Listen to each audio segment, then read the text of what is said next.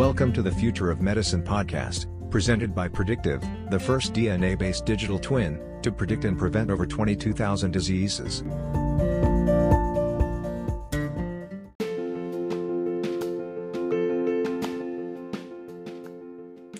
Hi, everyone, and welcome to the Future of Medicine. In this podcast, we explore how technology and science are shaping the medicine of the future, from genomics to wearable devices, artificial intelligence to at home diagnosis and treatments. Our guests will share how they foresee the future and how they contribute to it. Today, I have the pleasure to have Adrien Chatillon with me. Adrien is a serial entrepreneur and the CEO and co founder of ActiPulse Neuroscience a medical company specialized in non-invasive brain stimulation therapeutics for the treatment of major depressive disorder. And that is also under clinical tri- trials for Alzheimer's disease and post-stroke rehabilitation.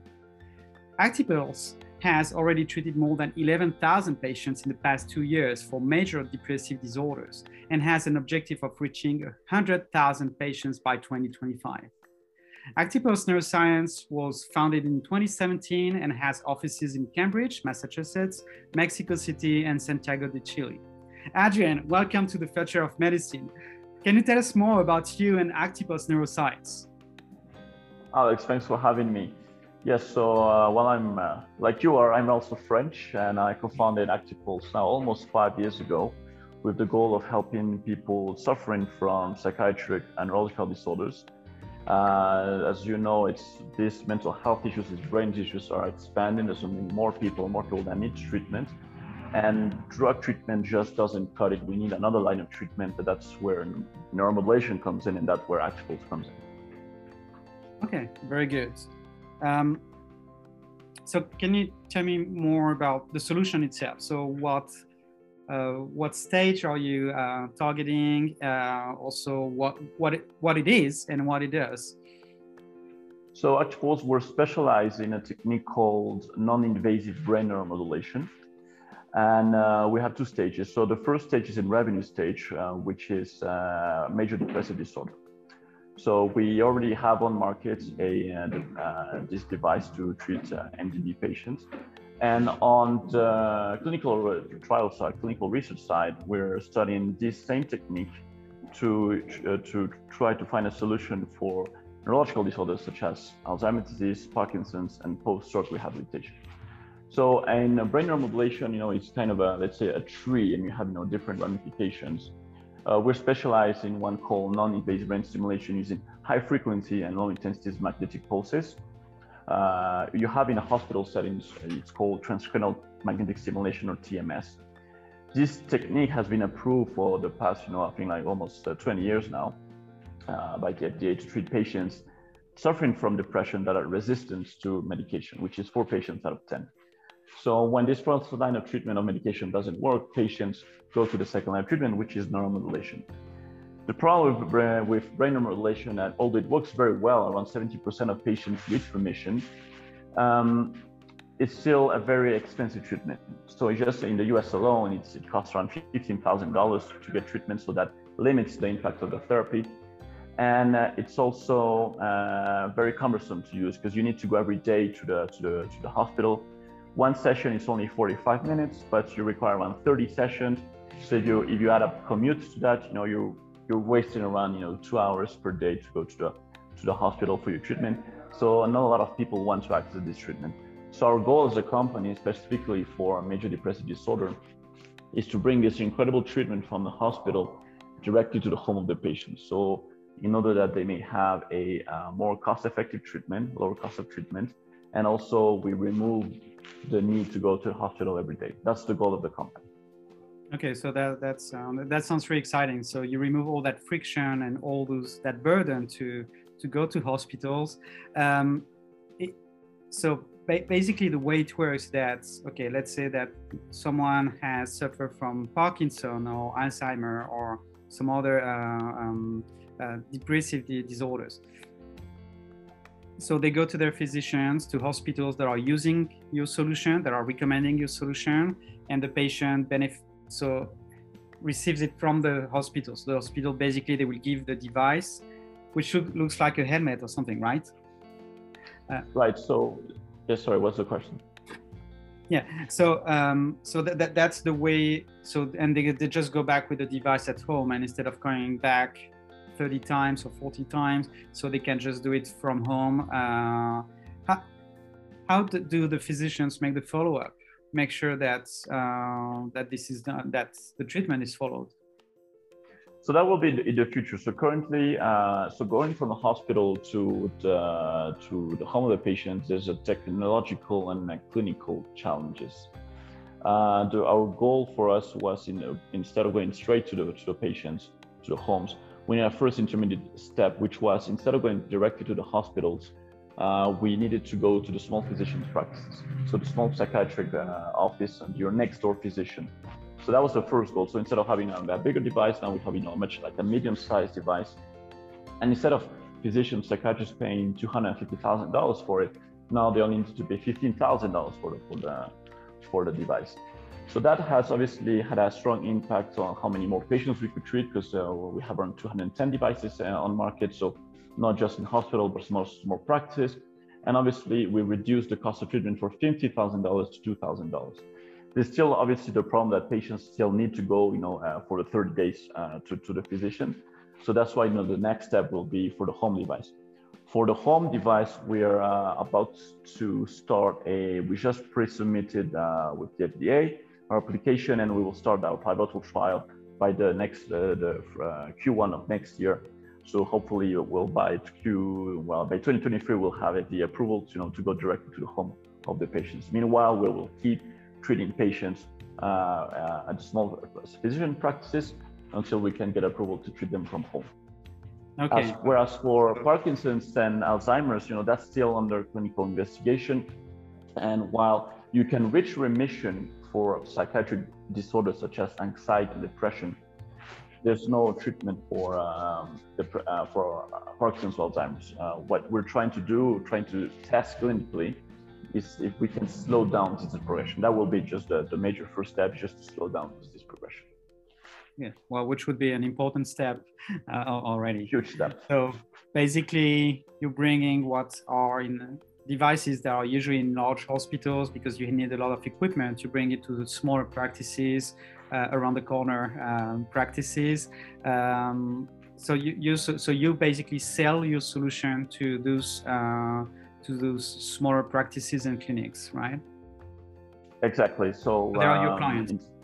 Those are our clients, not a major hospital, but small, you know, uh, physicians, psychiatrists, and very small mental health clinics, which are uh, have a, a, stronger geographic reach uh, on the market than just you know big hospitals. Okay. Yeah. Very good. And today, so uh, as you talk about the geographical reach, uh, is it only in the US or do you provide that solution also in other countries? So now currently we're, uh, we're uh, let's say our testing phase, we are only present and available in Mexico and Chile. That's where we are treating our patients. That's where we get our, our first, you know, the, the clinical data and our first clients to test, you know, business model uh, as well. And that's why the next step for the US will be directly to the to the home of the patient, and we will skip that intermediate phase of going to the psychiatric offices. We'll go directly to the to the home of the patients. Okay, well that, that's very good. So if I'm if if I'm a patient today and I have uh, if I suffer from one of those diseases that you cover, how can I benefit from it?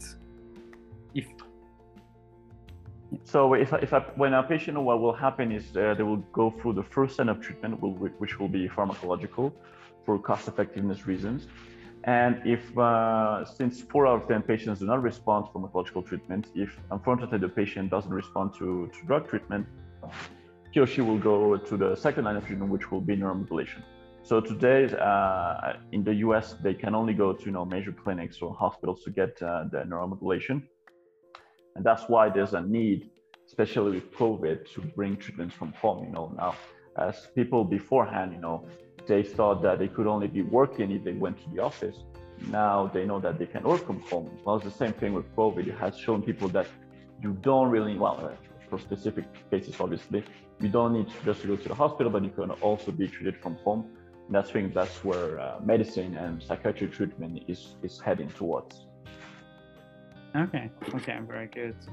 Um, so you were founded in 2017. You have treated more than 11,000 patients, and I guess it includes a lot of clinical trials.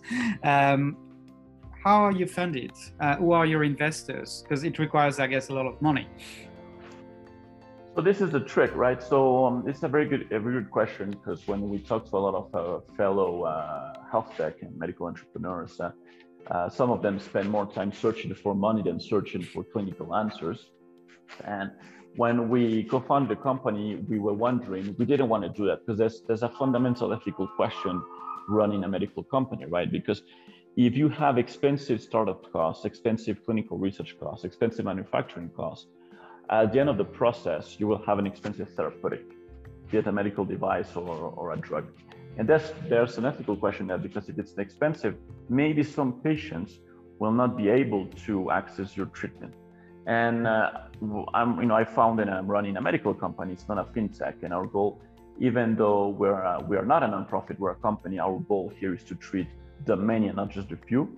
And I think this comes, you know, from our, our French upbringing that, thankfully, back home, you know, uh, uh, healthcare is available to to everybody, to the many, not just uh, the few.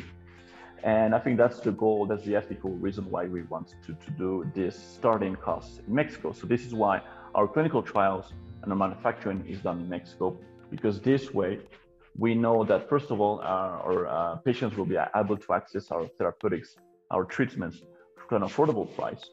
And second of all, we keep the control of the company. So right now, you know, we have uh, never, we even though, you know, have treated so many patients, uh, we have around $2 million in revenue. Uh, we have uh, a few patents pending. You know, we have we've done a lot of things, and we're about to start our last pivotal trial. We never raised a, a big series or a big round because while we were talking to some investors, uh, especially in the U.S., they were all they were their main question was, how can you make more money? Whereas I think that the right question is, how can we treat more patients? That's the question, and they always ask me, you know, how is ActiPulse going to become a one billion dollar company? And I always tell them now the question should be how is ActiPulse going to become a 1 billion patient company?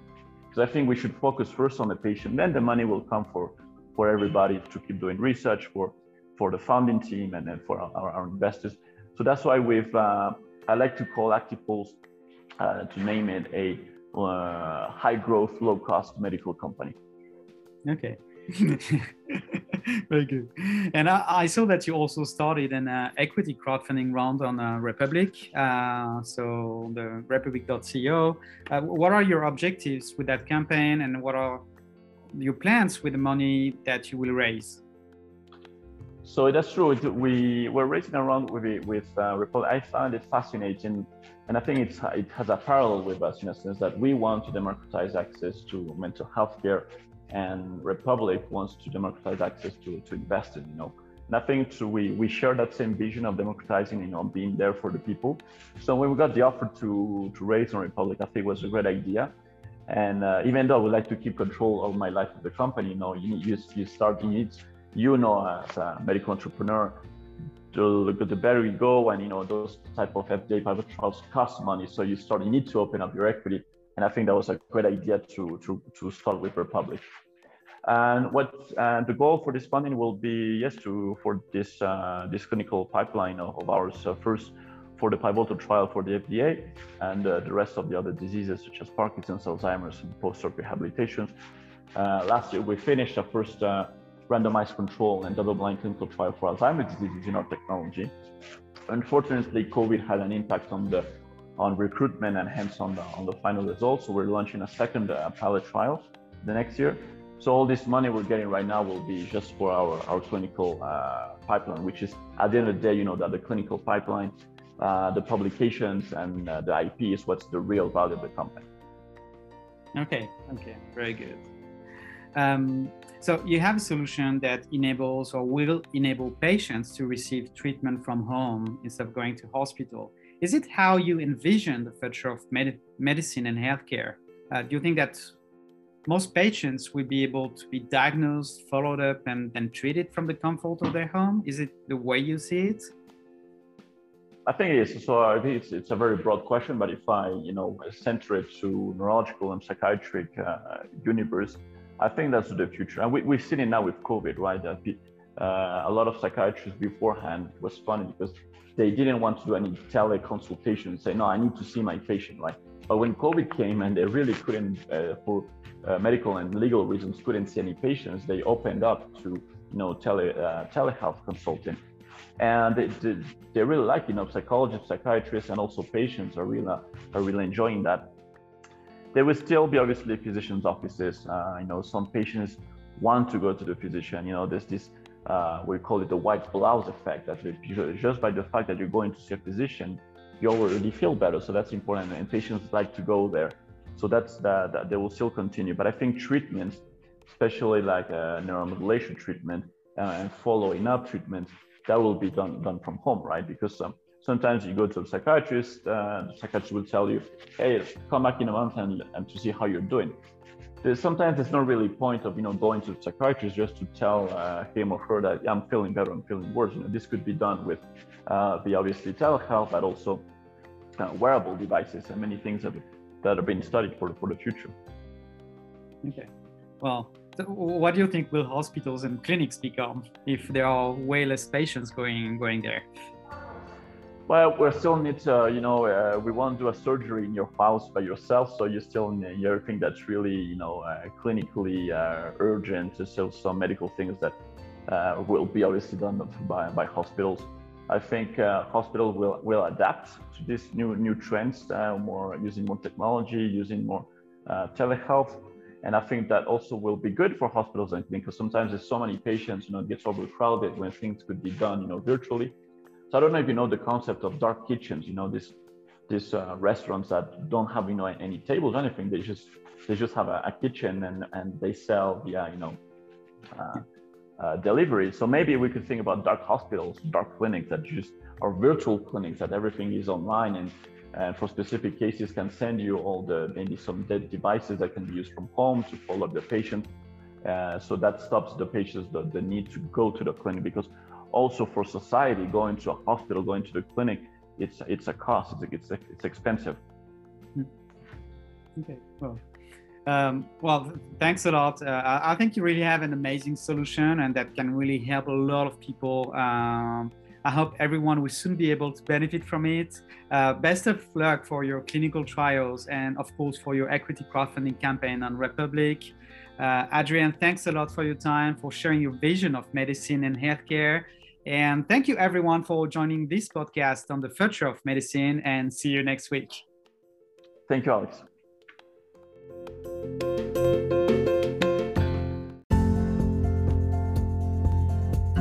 This was the Future of Medicine podcast, presented by Predictiv, the first DNA based digital twin to predict and prevent over 22,000 diseases. Learn more on www.predictivecare.com.